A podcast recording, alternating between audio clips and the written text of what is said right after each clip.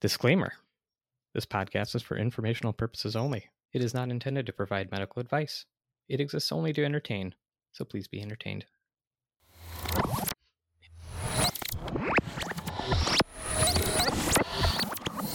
An odd gentleman enters an apothecary in 16th century Germany looking for a particular or peculiar sort of medicine. Hello, and welcome to my humble apothecary. What is it I can help you find? Uh, hey man, I'm looking for something special. Oh, well, I carry many special medications. Is this for you or someone else? It's for me. Really? Are you sure you're not trying to clear up a problem? No, I'm looking for medicine for me. I'm not here to buy poison. You can stop winking at me. Oh, okay. Sorry, it's just that most people come here to buy poison. What are you actually looking for? I'm looking for the real medicine. Oh, strange how you say that. Uh, now I'm lost in the innuendo. What is your ailment? I need to be more brutal. Mm, I can't even imagine what you mean by that. I need to play more brutal. I need to play with more intensity, more anger. Ah, what are you playing? Lute. I'm in a band. You want to know what our band name is? Nein, I do not. Syphilis section. What? It's a combination of syphilis and dissection. Wow, that rare combination of tasteful and clever. I'm afraid I don't know what sort of medicine you're looking for. I heard that you have corpse medicine. Oh, yeah, I probably should have seen that coming. Well, right here we've got a bottle of fresh blood right from the headsman's block, not more than a day old. This blood came from quite the wretch. I heard he was a serial jaywalker. That doesn't sound brutal. Uh, okay, maybe not. How about this one? This looks like good blood, no? What did that guy do? Oh, moving violation. Not brutal enough. Oh, okay, here, here's one from a heretic. Burned the rest of him right after the execution. That sounds better. Wait, what's that one? Uh, which one? That one. Over there. Oh, that's a nine. Uh, well, that that's dangerous stuff. You you don't want that guy's blood. How brutal was he? Oh, that blood belonged to a a 15th century surgeon. I definitely want that guy's blood. Very well. Fine, have it your way. Be sure to boil it before sunset, grind the skull up, and add it to the blood. Drink that after throwing salt over your head, and it should do the trick. Awesome. I'm going to shred on that lute. Brutal lute. Yeah, you can leave now. I'm going to leave now. Okay, okay, yeah, go on now. Bye bye. Auf Wiedersehen. Okay, I'm leaving. Thanks for the blood. It's like half Scandinavian, half. I was friends with that guy in high school. Which one? Yes.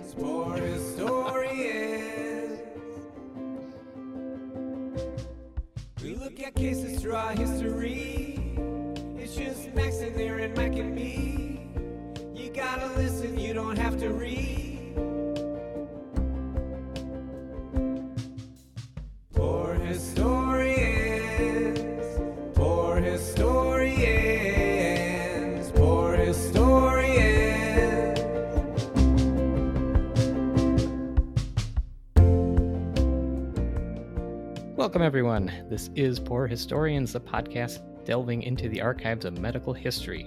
As three emergency physicians, we will explore the unusual ailments, treatments, physicians, and all related material having to do with the healing arts. I'm Max, and I am joined here by my good friends and colleagues, Aaron and Mike. Gentlemen, how brutal was that first skit? It's pretty brutal. I, I thought, you know, I was uh, that accent needs work, but uh, it wasn't in my repertoire before, so I wonder if we should take classes now that we're. I just, I just want to say I'm sorry to everybody that was listening. oh yeah, like a dialogue coach. Hey, be business Yeah. expense probably, right? yeah. Oh, that'd be so awesome. I, Love I don't know. I think maybe we can give lessons. We've been doing this for six months. yeah, we probably could, right? No, no, that was good. I liked it. I want to hear uh, somebody shred the lute. That's, that's sweet lute music. We have any shout outs this week? Yeah, the shout out. I mean, the shout out is also the inspiration for the episode, and that's RN Luke. Is that his first name and last name? Yeah, Luke. His last name's Skywalker, and I think he hates that because when I see him, I'm always like Luke. You know, I think he's. I'm sure he's had never heard it before. Right. Sure. So, I don't think he's a huge fan of that introduction. But anyway, you know, just before you ask, if you come up to me and ask me if my favorite song is Maxwell Silverhammer, You're not going to like it. it's not.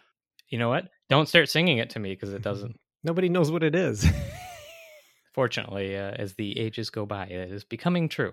Oh, dude, bang bang, Maxwell Silver Hammer came Yeah, down. no, let's move on. is that she bangs? She bangs. no, Exactly. I don't. You know this. The Skywalker bloodline is problematic, so I I could see Luke, you know, not wanting to be part of that. I, that's okay. Yeah. It will be fixed with the Filoniverse. Whatever. Yeah, That's for I- another podcast. Well, yeah, they are retconning it well, but Luke is Mm-hmm. still. He's he himself. He's he's got an interesting body of work there. Everybody's favorite heroic curmudgeon. Yeah. All right, we digressed.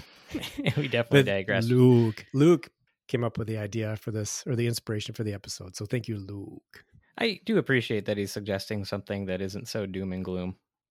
Right? Yeah, this is actually it's very lighthearted. It's a break for us, right? Yeah. Yeah, not go- problematic in the history of medicine. Shouldn't make you wonder about the you know the good nature of humanity at all. Do do we need some sort of disclaimer here? Just that we're going to be, we're gonna Uh, be talking about some gross stuff. I mean, it's we mostly might need a gross little trigger warning, maybe. Um, no, there's there's what's I mean, if you looked at the title, you saw that it was corpse medicine, Yeah. and we're going to be describing a variety of ways that corpse medicine was used. And I think, generally speaking, the main warning would be it's kind of gross and morbid. I thought it was core medicine. I thought the P was silent. Uh, well, after looking at some of the other spelling you had in the document, I like- believe that. like Mhm. sit ups. Is that, is that what you mean? Tell us about corpse medicine. All right, core medicine, corpse medicine. So there, there's actually it's very interesting. If you do, this is one of those things. Again, I think we've learned this over and over again as we research these topics. You could do such a deep dive, and there is um there's this author that had written a book called Mummies, Cannibals, and Vampires: The History of Corpse Medicine from the Renaissance to the Victorians. Dr. Richard Sugg. He's a lecturer in Renaissance literature at the University of Durham.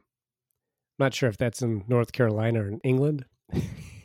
okay, so it's England. really interesting writer.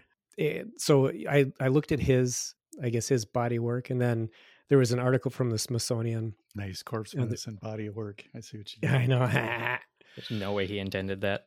yeah. So this, I mean, it looks like he's written quite a few books on this. Uh, another one's Murder After Death: Literature and Anatomy in Early Modern England. So kind of right in our wheelhouse.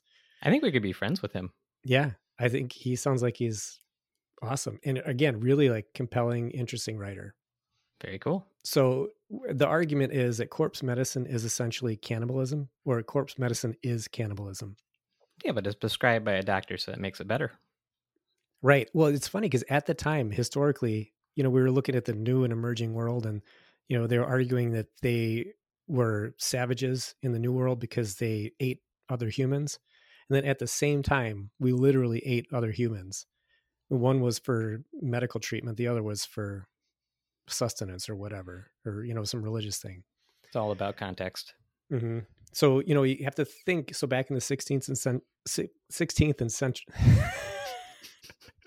back in the old times, um, the 16th and century, 17th. Okay, You that's hard. do it either. 16th and 17th centuries. You Thank just gotta you, do it in like a teacher voice. Yeah. Yeah. So y- y- we would, you know, medicine was thought to be from the humors. Remember the, our our humors, our biles, and all of that. And the belief was that like cures like. So, and what we're going to do, we're going to talk a little bit about this, its history, and then I'll just go through each of the maladies and then what they use to treat. And you'll see like cures like. That was a thought anyway. Um, Absolutely. So, in in his book, Sugg suggested the question, I guess historically, was should you eat human flesh? And that wasn't the question. The question was, what sort of flesh should you eat? Much Uh, more interesting question. Right? Which one? I'll take the tenderloin. I don't know if the tenderloin does anything. The psoas. What would be? Yeah, I mean, I, I imagine it's probably pretty tasty as far Yeah. as meats from people go. Probably. It's probably the best cut. It is the filet mignon of the person. Oh, the Mhm. best cut. I don't know. You get a lot of muscle groups that I would eat before the Ooh, psoas. you're right. Maybe the masseter. Ooh, Not, that's interesting that's going to be in amuse-bouche. That's going to be just a little, just a little like plate before the main course. That's not enough You're meat right. to even like. Plus, it's probably really tough because the masseter gets used so often, right? It's gonna, it's not Yeah, gonna be right. marbled very well. Yeah, weird that the guy with the murder basement is very opinionated and has already thought this through this far. Yeah. He's like, obviously, you serve the muscle that is chewing as a appetizer. hmm Well, yeah, He's been there obviously, before. Obviously, yeah. I I mean, a friend of mine, you know, You And he a just sits back and enjoys the irony. You know what? I've I've seen Yellow Jackets and I've seen Alive. So uh, that's where. Do you guys remember Alive?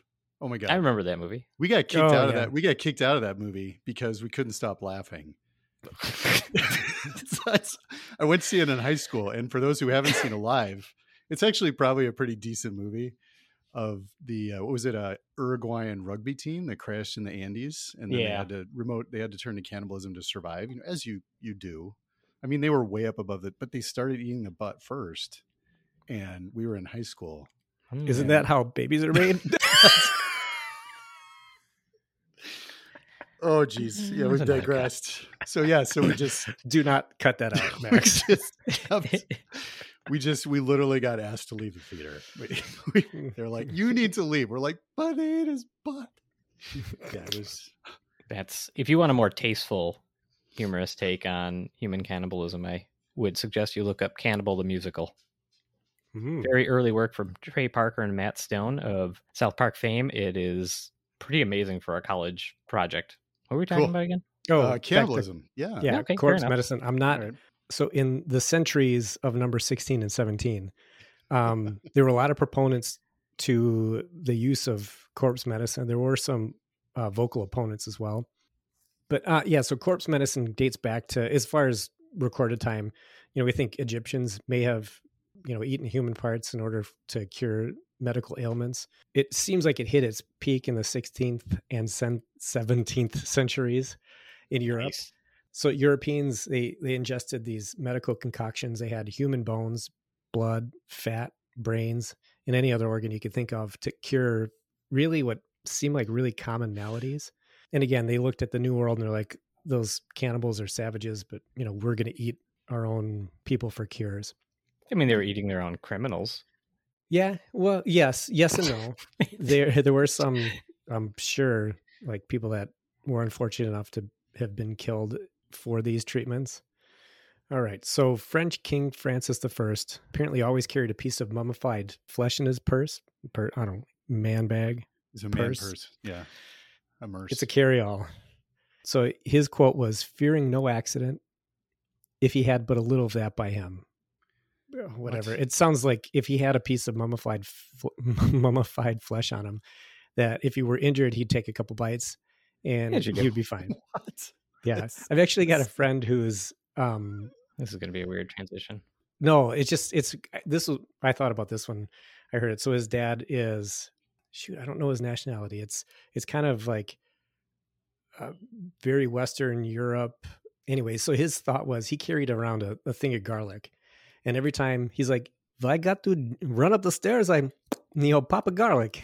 he like gives his energy. Yeah, but garlic is not the same as mummified. Burns. No, I know, but I, I thought of him when I read this. I was like, this Okay. guy, yeah, take a little bite. Well, Yeah, good to totally. That's the same connection I'd make. And Yeah. I'm the weird one. Yep. hmm Right. Anyway, go ahead. I wonder if they lifted weights back then, and rather than doing creatine or like pre workout, they would just, eat some muscle. eat a mummy. Yeah, like like only the guns. like. Only the only the only the biceps. All the Mhm. mummies just have the you know. So they never ate the mummified remains when they did legs. So they always skipped they always leg skip day. leg day.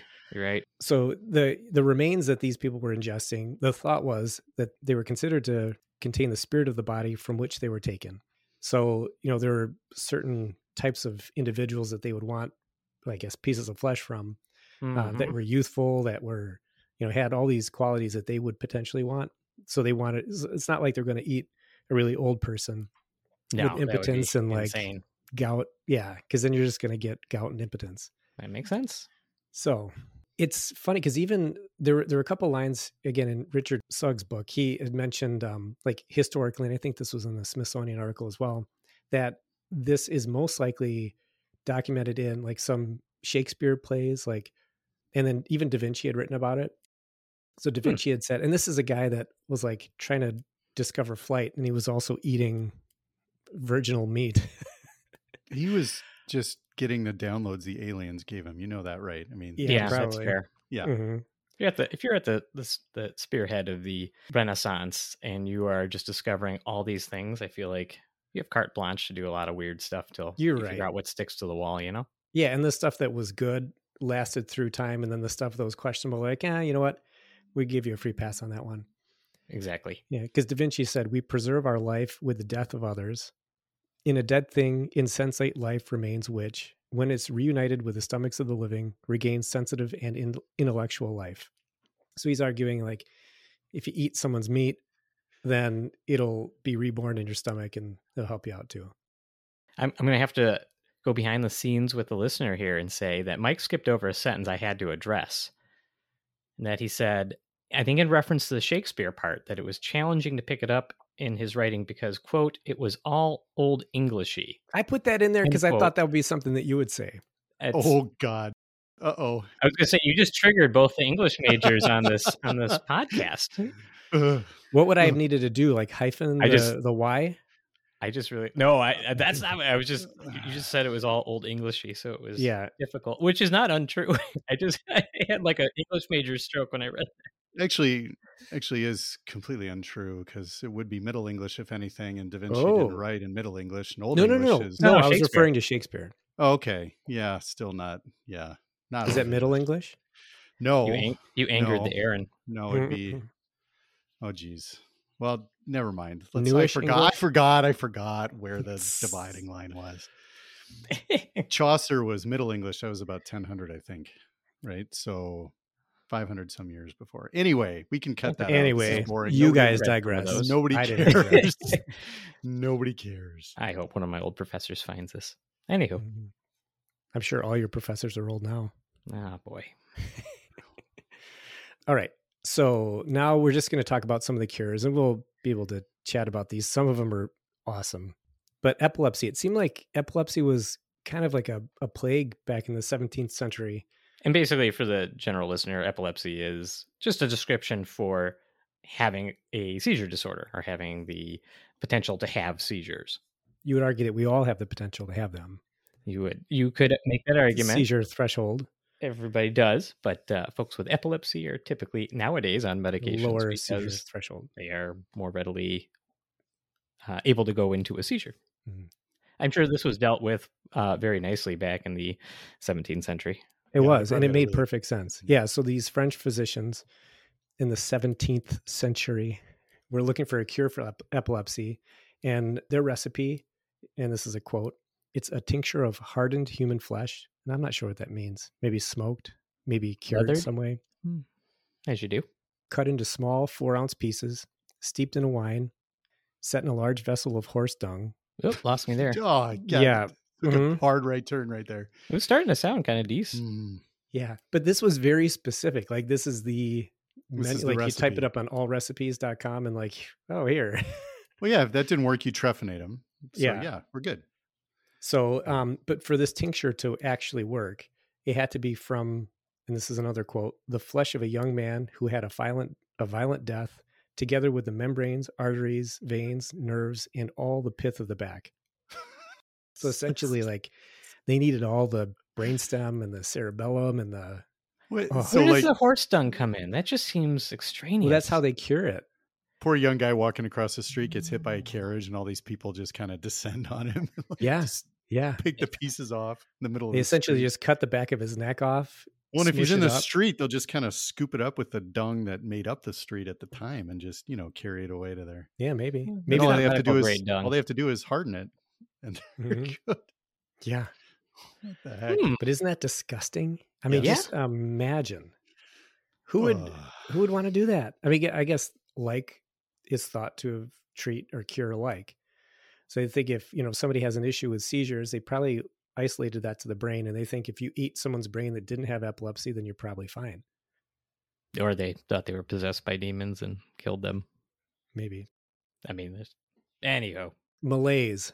Oh, there's a cure for malaise. Yeah, When somebody near you starts having a seizure and you have no context for what's going on, I'm sure that's pretty off-putting and oh, terrifying. frightening to somebody in that time. I mean, it's Oh, yeah. frightening now if you don't have any trend. Yeah. Yeah, and you could see why they would want a cure. And again, like Well, yeah. like we've said a multitude of times, people could listen to this podcast in you know 500 years and say these guys were morons. Mm. But anyway, I'm sure anyway. since they basically drank instead of you know li- uh, alcohol instead of water, I'm sure there were no seizures in the 17th century. right? Or maybe withdrawal seizures if they couldn't get their booze. Yes. right. So the malaise, the the malady known as malaise. And what is the what is the medical definition of malaise? Malaise. Um, annoying, irritating. No, just tired, fatigued. It's like Malaise it's, and uh, generally just means fatigued and tired. Yeah. Now we probably have a thousand diagnoses diagnoses for malaise. Plenty of reasons for it. What's that? There's plenty of reasons for There can it. be. Mhm. It's just it, it just to be clear, it's not like a succinct diagnosis. It's more of a description of just Everything. being fatigued. Mhm. Just I don't feel good. Yeah, I don't feel like myself. You could be malaised because you are extremely anemic and have no blood cells, or you Yeah. could be malaised because your thyroid gland is underactive, Oh my gosh, yeah. or because you're you're running around chasing your family and kids all day. I- It wouldn't be it's so hard on exhausting. them. I mean, this is just as evidence based as bleeding somebody. So Yeah, truly. That's fair. How do you cure ma- malaise? Well, so in 1492, Pope Innocent the Eighth was fed the blood of three. This is quote three young shepherd boys. I don't think, that the Oh, boys. yeah. his name, the innocent. Yeah, and I don't think that they volunteered for this because all of them died. This concoction was called blood marmalade. It the Hmm. recipe lasted for centuries.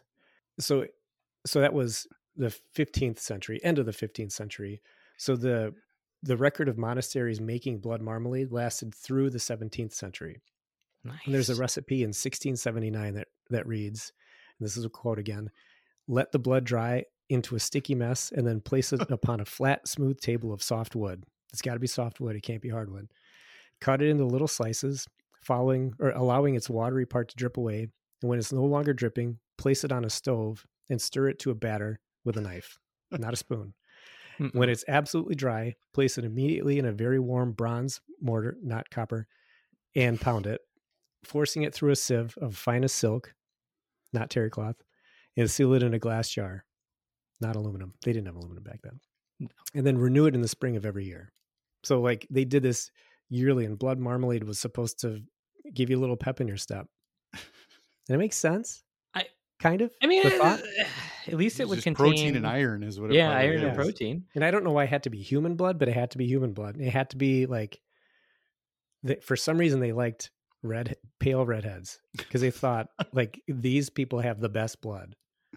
So if they Hmm. saw like a dead, pale redhead on the side of the road, they are absolutely gobbling that up. They're not going to tell anybody. They're just going to stuff it in a bag and take it back to the monastery. I Right. mean that yeah, the, the the blood of redheads kind of persisted. I mean, there's this weird thing that redheads bleed easily. yeah, Um, that's what they said in this thing. That was their argument was that it was easier to get their blood. which yeah. You guys, I, I legitimately have a friend who has red hair. Do you do you think I should bleed him? Yeah. No, no. They they hate I, I don't know. The redheads I've known hated that kind of stuff. I want to do a randomized controlled trial. I want to bleed every friend I have with different hair colors and then see whose blood leads to the best blood marmalade. But you gotta let it dry to a sticky mess and then force Yeah, it. I'm willing silk. to do that. Okay. Yeah, if as long as you follow the recipe, it's probably fine. It's the worst that could happen. Yeah, it, nothing bad could happen. Go back to the disclaimer real quick. Don't do this. All right, on to osteoporosis. Osteoporosis. so it's uh, from malaise to osteoporosis. It's, Mhm.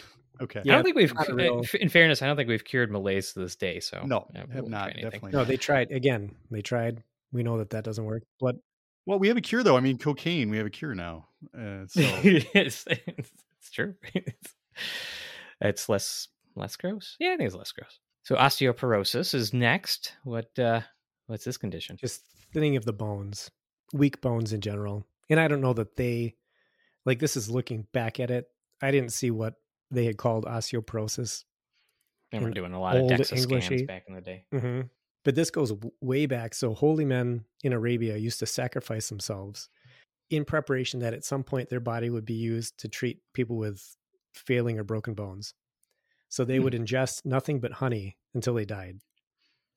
Is that why they died? Y- Well, they, yeah, they essentially like they didn't eat anything but honey because they wanted to become honey crusted. Okay. and then Uh, their bodies were then immersed in jars of honey for 100 years.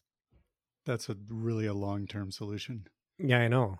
It was really That would forward thinking. Probably mummify them too, right? Well, they 'Cause the called it honey. the Yeah, it's honey. mellified. Yeah. Oh, So I'm the sure- mellified man. Oh man, put that on your word of the day calendar. Mhm. Fascinating chemistry. First, I want to know what happens to your body when you only eat honey. Well, apparently you don't live very long. they, like they're like these guys would, sugar. would they would just crap Yeah. honey. I mean, yeah, because would it'd be sweat honey. pure just sugar and osmotically pulling every bit of fluid you have from your GI tract all the time. Mhm. Yeah, and I'm sure at some point you can't even absorb all that honey. And I don't know how much they ate if they were like being force fed honey. Maybe it wasn't a choice. But then the mellified man was later, a hundred years later, like little slices were cut off, and then people would eat them to like heal broken bones. Fair enough. I don't know if that actually. I mean, happened, thus far, I will say this is kind of the the best tasting thing I would episode. imagine of everything we've discussed. Yeah, but once you get to that flesh, it's like, But it's- it's coated in honey, I mean, yeah, you're right. I'm just of the uh, things you've discussed. That's the classic saying, salty ex- sweet combination. I mean, that would be You're right. Would You're you rather right. Eat honey flavored No. mummy or No. mun- mummy flavored honey? honey flavored mummy all the time. That's what I would think too. mummy flavored honey. Could you imagine? That would be so gross. trying to come up with a baklava mummy pun, and I can't do it. No. Oh man, grammar is so important, right? Because the order is what makes one of those things disgusting. All right. So then on to bruising. Apparently, bruising was a big time problem back in the day. Well, yeah, I I- mean, nobody had any nutrition, and right. And we didn't have optometrists, so people were probably bumping into things all the time you're absolutely right. because their vision was bad. So their Yep. shins are probably all bruised, like Absolutely. a toddler's. So human fat was apparently important for treating bruises. Hmm. This had gone on. It had to be human fat. Like why we have plenty of pigs I that we would slaughter or whatever other other sources of fat. animals. How did they think that was like versus like? Don't, well, they would turn it into a salve. Maybe because like there was fat underneath the layer of the skin, so they were like adding fat to the the top layer of the skin. Yeah, I get you. They're they're like using it like a mortar. Yeah, so they would just they would rub human fat on bruises until they, you know, they said it would probably go away within the next one to two weeks, and the fat cured the bruises because they all every disappeared. time, every, time. I cured him again. It's amazing how many conditions that affect people tend to get better in about one to two weeks, Mhm. no matter what you do. But yeah, so the the argument again was that human fat had to be used because it was thought to contain the spirit of the body from which they were taken. That spiritless fat does nothing. I know. What happens if like that person had a bleeding problem and then you rubbed it on there, like and then you just started bruising even worse? Mhm. Probably Mhm. just still smelled awful. I don't know. Yeah. So they they used it for gout too. Well, that makes sense. Essentially topical treatment. I once, true story, had a conversation with an Irishman in a bar, I believe the village of Doolin, Ireland. Uh, I was vacationing there and ended up in a conversation with a gentleman, probably in his 70s. Uh, at the time, I was a medical student, and this came up in conversation. And so he told me that he learned how to cure gout. And the cure for gout is to boil water and then try to drink it as hot as possible after you boil it. And he was he was drinking a fair amount of beer and whiskey while we were talking, and I I wanted to suggest to him that mm, you know decreasing the alcohol intake would probably help more, but he was very taken with the uh, drinking the boiling or near boiling water. And that sounds horrible. Yeah. No, please don't do that, everybody at home. Mhm. That is not the cure for gout. Hmm, What's the next thing we shouldn't do at home? Well, headaches were another thing. Headaches were bad. Didn't really have any good medicine to treat headaches. Well, we did. It's primarily alcohol. Sure, sure. But so there's this this treatment, this medication called King's Drops. Hmm. So it was apparently regularly used by King Charles II, who was a proponent of corpse medicine. And I think it was King Charles I who wasn't. There was kind of like a split with the monarchy. Like some of the the kings or ruling class were in favor, some weren't. But this physician, he was a 17th century brain scientist. And it's in quotes because You like, the- he was probably a phrenologist. His name Mm, was Thomas enough. Willis. So the King's Drops are a mixture of ground up human skull and alcohol, essentially. and so he would have a couple drops, he'd feel great.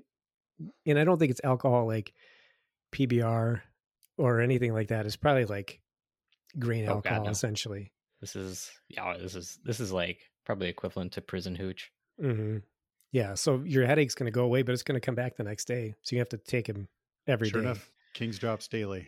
hmm Hair of the dog, drops of the king. hmm And there was another recipe that would use ground up skull and they would mix it with hot water and chocolate. And that was thought to treat bleeding. Uh, I thought that was going to be a headache thing. I mean, that the chocolate actually with a little bit of caffeine might help. Mhm. And at least the ground, uh, I see this one I get. Like, grind up the skull because you have a head problem. Chocolate to make the skull taste better. that chocolate to taste. This uh, this one makes good sense to me. hmm Yeah, it makes sense. Nosebleeds. So in the 17th I'm gonna- century.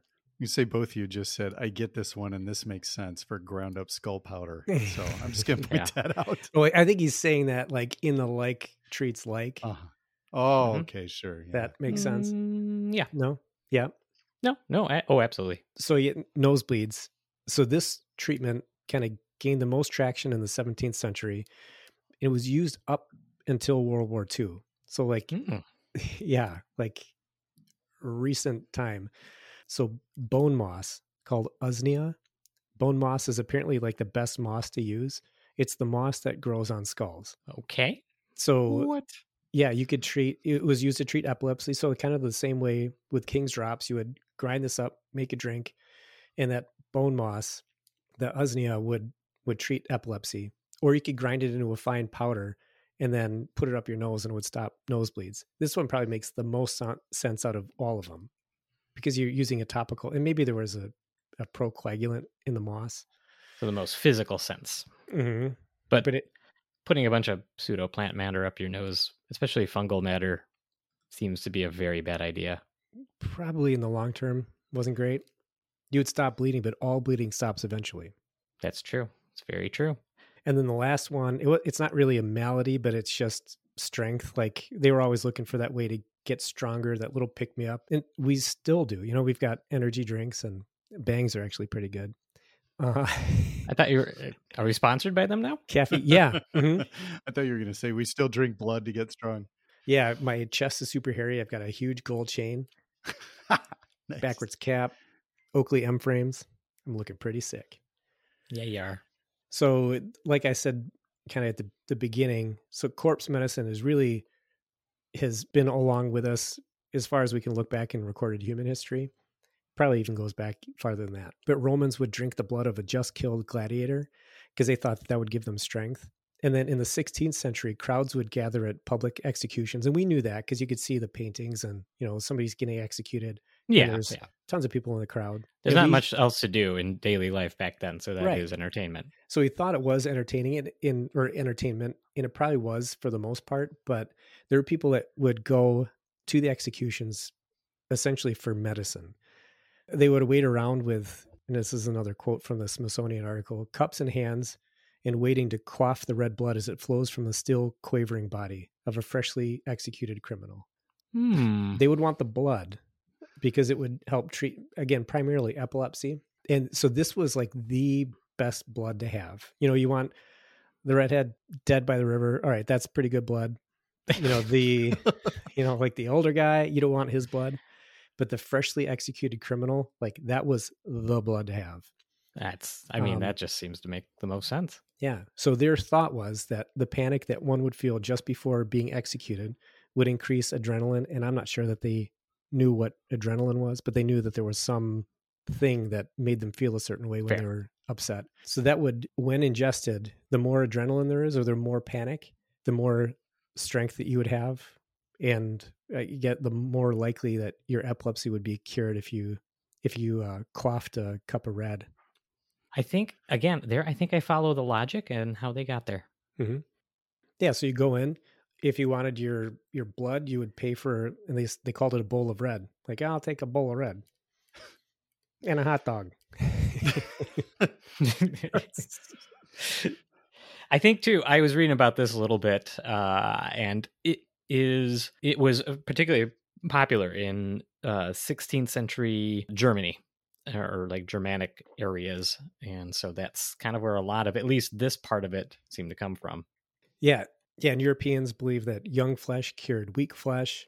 And another reason, and hopefully this doesn't get cut out, um, for eating the recently hanged, at least getting their blood, their cup of red from that person, is because when males get hanged, they often will get erections from disruption Yeah. of their spinal cord. Yeah, So so, these ba- people- basically hanging is breaking the neck back in the day, as much as it is strangulation, and so yeah, that- you're right. Yep. Yeah. Half your half your nervous system right's knocked out. So well, Mhm. let's see how does that work. Yeah, when you lose the nerves. So they basically break their neck. This this causes an immediate catastrophic spinal cord injury, and one of the odd things that happens to happen around that, and it happens today when this unfortunately happens to people, is you man, get an erection. Yeah, so they would see these boners after guys got hanged, and they're like, "I want a bowl of red because that's going to give me virility. That's going to give me the sexual stamina." So they wanted to be hung too. Is that what you're saying? yeah, that's hung versus hanged. I don't know if that's explicit. It's I not. feel like it's on the border. Probably not. But come on, it was a good one. I, I It was a good one. That was a good one. hanging. Eh, This uh it was really only for kind of the commoners. So the the wealthy or the ruling class or whatever, they could just go to the apothecary and get their bowl of red. Like they would just Oh, so this pay was money. the free blood, basically. Yeah. Well, no, they would Or have to pay This is for a it. farm to but- table. Yeah. Oh. What? Uh, Oh.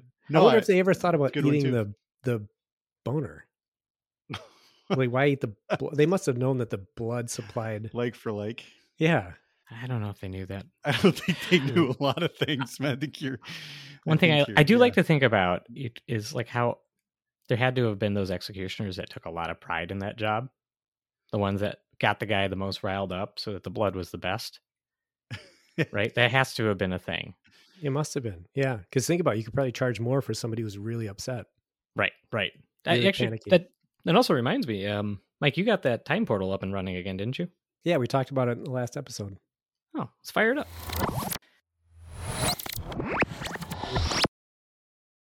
In 1574 England, a public executioner is starting his first day on the job. Well, hello, good sir, and welcome to your new future here with the Royal Executioner Service. I see you got your company hood and executioner's axe already. Well, it was a very reasonable onboarding process.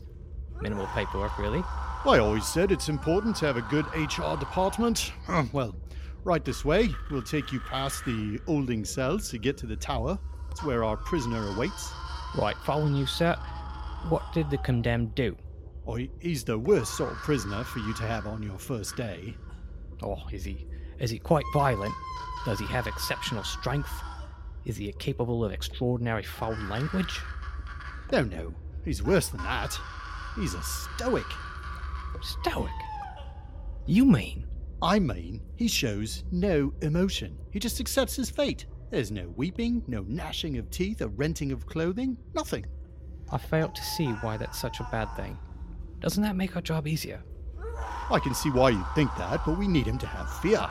We need him to be under immense stress and pressure at this time. We need him to be crying and gnashing and renting. Because it takes the sport out of it. No, because his adrenal glands won't be worth a whit when we sell them, post execution, of course, to the apothecary.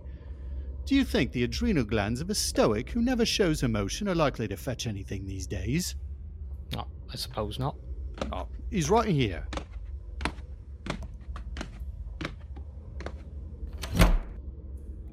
Hello, Harold. Time to go and meet your maker. This is it. Any final words? No, no, I don't think so. Now, hopefully, this time alone over the past few days has drummed up some fear and emotion about your execution, eh? No, not particularly. I quite like the silence of solitary confinement, honestly, just to clear my head. Oh, you really are the worst, you know that, Harold? I'm just a working man trying to pull together a living, and you're just sitting there, all calm, no stress or anxiety, about to be executed in front of a live crowd, and there's nothing, no emotion whatsoever. Yeah, well, I mean, things happen. It's out of my control. Why should I worry about it? You're taking this quite well, I'll say. I'm going to go grab the transporting manacles. You see if you can stir any emotion up while I'm gone. Okay, I, I guess I'll try. So, Harold. Harold, is it? Yeah, well, uh, it's a big day, I guess. Yeah, it's a day among many. It happens to be the day of my execution, but I'm honestly at peace with that. I see. I think I'd be a bit worried if I was you. Well, I'm not, so Not even a little bit of fear. nope. My absence of existence didn't bother me before I was born. Why should it bother me after I'm dead? So, um, you have a family? I, I'm sure you'll miss them. Nope, just me. Nobody else to worry about. Hmm, I see. Well, this is my first day on the job, so if you could at least act scared when the older guy gets back, it would really do me a solid. As much as I'd like to help you out, since I'm about to be executed, I think I prefer a poignant silence. Not much for small talk, I see. No, it's the worst. Isn't it just a harmless activity, though? You're wasting the little time I have left. Yep, yep, sorry about that. So, um, looks like rain today. Please stop. Yep, clouds came in from the west. That usually means rain. Nobody cares about the weather. I think the Castle Gardens could do with a light soaking, so I'm sure this rain's going to be welcome. Please stop talking about the weather. Right, right. Sorry. Let's just enjoy the silence and our own thoughts, right? Absolutely.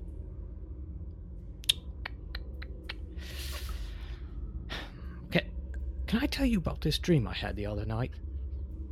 Let me. Out! Guards! Take me away! I want my head off!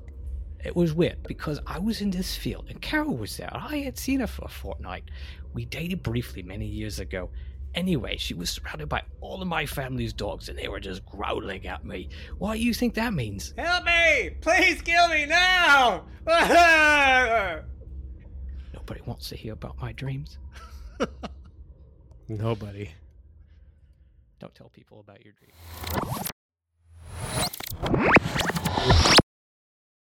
What an interesting occurrence peering through the time portal. Uh, There is a thought that eating mummies may have gotten traction from misunderstanding of ancient texts, which is kind of funny. So bitumen, I didn't look this up, um, you know what it was, but in this article it said it's a naturally occurring substance used in ancient times to treat arthritis and other maladies. That narrows it down. Right. Uh, so it's Naturally occurring substance. So there is a Persian word for wax, which was, I guess, for all intents and purposes, the trade name of bitumen at the time. So Hmm. bitumen is like the generic name, and then wax is the generic or the trade. Um, so and that Persian word is mumia. So then over time, as they looked at these texts, they're like, we, you know, these ancient people would eat mumia to treat these maladies. So then they were like, oh, eat mummies. was this after the after the Brits stole all the money, the mummies, and took them Well, back to their own? But They yeah, mis- they mistranslated it. Yeah, and then became a stole whole all the thing. serves them right, dude. Then they all got cursed. Yeah. What- I mean, this happened. So apparently, so mummy transport to Europe had really decreased by like the 14th and 15th century. But back then, it was like, we need all the mummies. Just give us all the mummies because we need mummia. It's fair. Yeah. because we have arthritis. Um, Hey, anyway. Okay, that was a little aside. So dizziness. Dizziness is another malady that it's every ER doctor's to treat- favorite complaint. Oh my god! Yeah, seriously, that dizziness pops up, and you're like, you contemplate. Your oh, look at the while. time. I'm so close to the end of my shift. Oh, you know, have I was to gonna to go get some food. Yeah, um, I'll be back in a minute. and you know what? It's still always available for you to see because Everybody everybody's doing the it. same thing. It's like one Um, of those one of those symptoms that can mean absolutely nothing or be something serious going on, and it's Right. as vague as vague gets. Yeah, Yeah. you know that that part in Captain America where Steve Rogers jumps on the grenade. That's the person who picks up that chart. Mhm. That's what they're doing. For Truly. everybody else. They are because it is one of those it's not like the thing is irritating but it's it's like it could be nothing or it could be something huge Yeah. you know something that's life changing and potentially high medical legal risk and Ugh. Anyway But we digress. We- I'm- you're going to offer a new cure for it. I see. yeah so you just eat a pulverized heart Sweet. Okay. obviously. yeah Obviously. so this was the quote again i'm not sure what a dram is but they would say a dram in the morning on an empty stomach was a prescription for dizzy spells and a dram is thought to be a small amount of heart that's pulverized It's uh, it's actually I believe it's a measurement like an old school measurement of liquid. Yeah. So Oh, it's a dram gram is A like quarter- a small a quarter serving, a little less than a Oh. shot. okay And uh, I only know that because I got a uh, advent calendar one year that was a bunch of different whiskeys and scotches. Each one So was it's a probably gram. so it's probably mixed in alcohol. So really, the cure is always alcohol. You yeah just put right Yep, yep, absolutely. but i wonder if that's where powder in it. yeah dramamine comes from because you eat a dram for dizziness. Dramamine's a motion sickness med. I could have looked that up, but I didn't. Yeah, I, I tell you, it's not easy to find this stuff. You know, it's No, like I get it. You you look, you get this one quote. I I tried to look it up and I couldn't find anything on dram. So I'm glad you told me that. Hemorrhoids, Hmm. mm-hmm. bad bad problem. So 17th century physician George Thomson, he recommended, and this is a quote: "The terror-soaked sweat of an about to be hanged or just hanged man was the cure for hemorrhoids." So Just- like he would Oh you would God. like wipe these people down take the sweat apply it immediately to your anus and then that sweat would scare the hemorrhoids into retreating back into your butt What? immediately. So- immediately So, at the execution, yeah so half the people are like palming the person about to be executed and then shoving their hand in their pants, and the other Mhm. people are standing around with a cup. what if you had epilepsy and hemorrhoids and you're like shoot which one do i take That's yeah just That's people just weird. rubbing sweat on their butts in the middle or you just like you're the guy up there. You're terrified, and all these people just can't wait to mop your sweat so they can Yeah. treat their hemorrhoids. And you've- is your legacy. yeah and you've been to these executions before you know what happens you're like oh Like I would want to cure something serious if I were about to die. I want to cure epilepsy or dropsy or you know, but or distemper but you're you're just gonna make one's hemorrhoids retreat rabies. to their- Gotta cure- no, I'm just gonna scare hemorrhoids. I don't even. I have no more words for that. anyway, that was an interesting one. And then heavy periods, you could eat placenta. Mm. So the Still done fetus's today. yeah, the fetus's spirit would apparently suck the blood flow right back up into the Eucharist. Is that That's from the book? It's totally not scary at all. The spirit of a fetus Yeah. sucking blood up. That's not terrifying. in any way. so monthly blood um, was a, par- a powerful therapeutic agent as well, but the blood had to be from a virgin for it to work. Oh, that's. There's always a catch. There's always a Mhm. catch. Yeah, you On can't use monthly blood period. from somebody who's already had SEX. Way to dodge that explicit tag. Mm. Nicely done. This is my favorite. Ready? So for the treatment of cataracts, you would grind human poop up into a powder and then blow it directly into your the person with cataracts eyes. And I don't know what the How I did don't they know treat the subsequent horrible pink eye? That's you thought farting on someone's pillow was bad. Maybe that's where it comes from. I from. just yeah, this one I don't know where they got there. Just- how is that like for like? I don't God. know. I Yeah, don't- it- yeah, I'm at a loss. I don't know. No, don't. It's don't do really that, crappy people. when you can't see. Mhm. Oh. It's a good way to get freckles. They're temporary. I wonder why they had to dry it. Why didn't they just? Yeah. Well, I mean, if you dry, I, smell, I feel like it's the safer if you dry it. Probably. Not by a lot, but definitely Yeah. safer than fresh. No, but you know, it must have worked for somebody. You know, like why would they continue to do it if it didn't do anything? Somebody's vision got markedly better after somebody. queefed No. Somebody made up a story about their- their vision getting better to trick their friend into doing this, Ooh, and it yeah. became a thing. That's exactly. This is like this was viral before the internet. right? Like J- Jackass 1694. There was nothing to check. You couldn't like if somebody came out and just wanted to screw with somebody, they would just say, "Hey, do this." You would do it because there was nobody of authority to say otherwise. You couldn't really verify this if you were likely uneducated, and there's some 17th century doctor that thought it was hilarious that he got a whole culture to do this. This is a night soil guy looking for a side hustle. Probably. like, I'm just gonna save a little Night bit of this Or and just dry the it night out. soil harvesters never really got cataracts, and people made that association. Mm, because they died by the time they were 26. That's correlation does not imply causation, but it probably did have something to do with it. Probably. All right. So the, yeah, the practice of medical cannibalism, that's essentially what we're going to call it, died out in the 18th No, century. medicine is way cooler sounding. Yeah, I know, right? But medical cannibalism is pretty bad too. So just a funny way that somebody had written about this, they they said it died out and it was thought to be around the time when people started using forks and taking baths. Essentially, you didn't use your fingers that you were scratching your butt with to eat and you took Right. baths and everybody started to get it a little bit more healthy. it's, a, it's a small step, but Mhm. So in 1847, uh, there's an Englishman that was apparently told to grind up the skull of a woman and then mix it with molasses to cure his daughter of epilepsy. So it's like kind of the latest The last use of yeah Hmm. the the last mark. uh, you know it clearly didn't work. There, there's better documentation about this. Or like he did this and he probably shouldn't have. Well, it didn't do anything. right. But then there was a lot of wives' tales. There's a there's a belief that there's this thing called this a thieves' candle. That was a candle made of human fat, so you could paralyze a person by lighting a thieves' candle, and they can just go steal all their stuff. I don't know, but that I, I belief, bet that didn't work. yeah, but it, that belief continued into the 1880s. That's it's yeah. Don't, never underestimate the human ability to make stuff up and then believe it really hard. Mhm. A lot of lot of thieves getting caught by the police. Yeah, right around. absolutely. Mhm. Yeah, right. You could still buy mummy flesh into the early 1900s.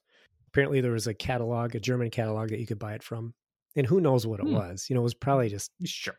yeah, anything.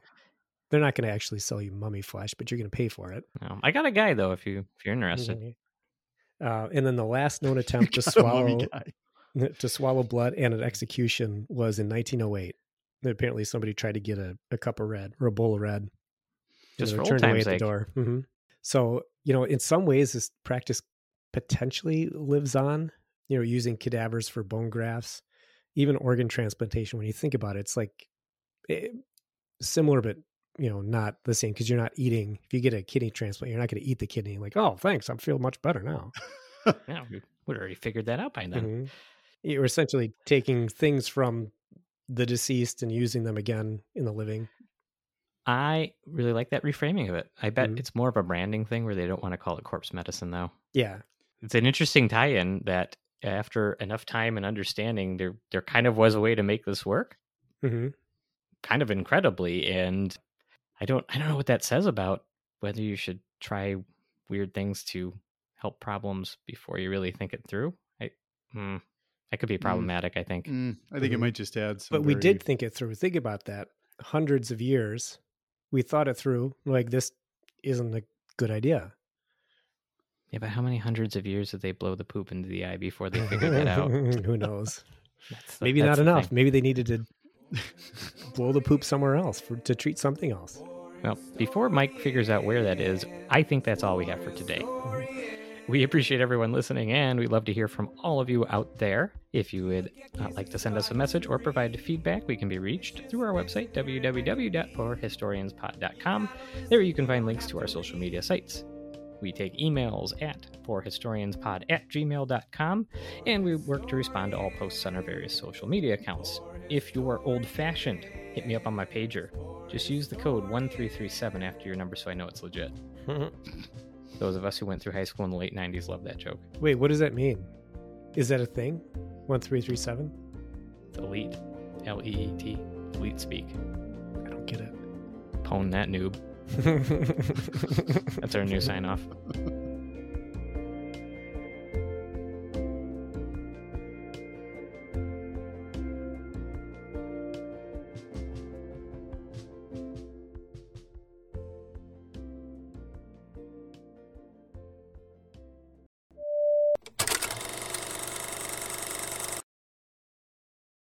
Does it help to record with a cat on your lap? Uh, yes, it does. Nope. Go away, kitty. nope, stop coming back. You can't come up here right now. Let Stop us it. in. Auf Wiedersehen, Bratwurst. Okay. All right, sorry. Who's uh who's going to be pharmacist? Hello, Bratwurst. Bundesliga. Fahrvergnügen. ja, Fahrvergnügen, Bratwurst. Hamburg, Hamburg, Berlin, Berlin. All right, so Aaron's working over there. What would you come up with there, Aaron? Okay. Uh, uh, I good. don't know. Uh, it's going to be very rocky. Hmm. what is it I can help you find? that Hello. works. Yeah, and that's, I think that's wel- close. enough. Welcome to my humble apothecary. Is that Oh, now it's French. too much French? Welcome to my apothecary. Welcome to my humble apothecary Is it- Vergnügen. What Can is I it I help can you find? Okay, Like- let's try it. Yeah, you got it. All right, all right, here we go. Hello and welcome. Nah,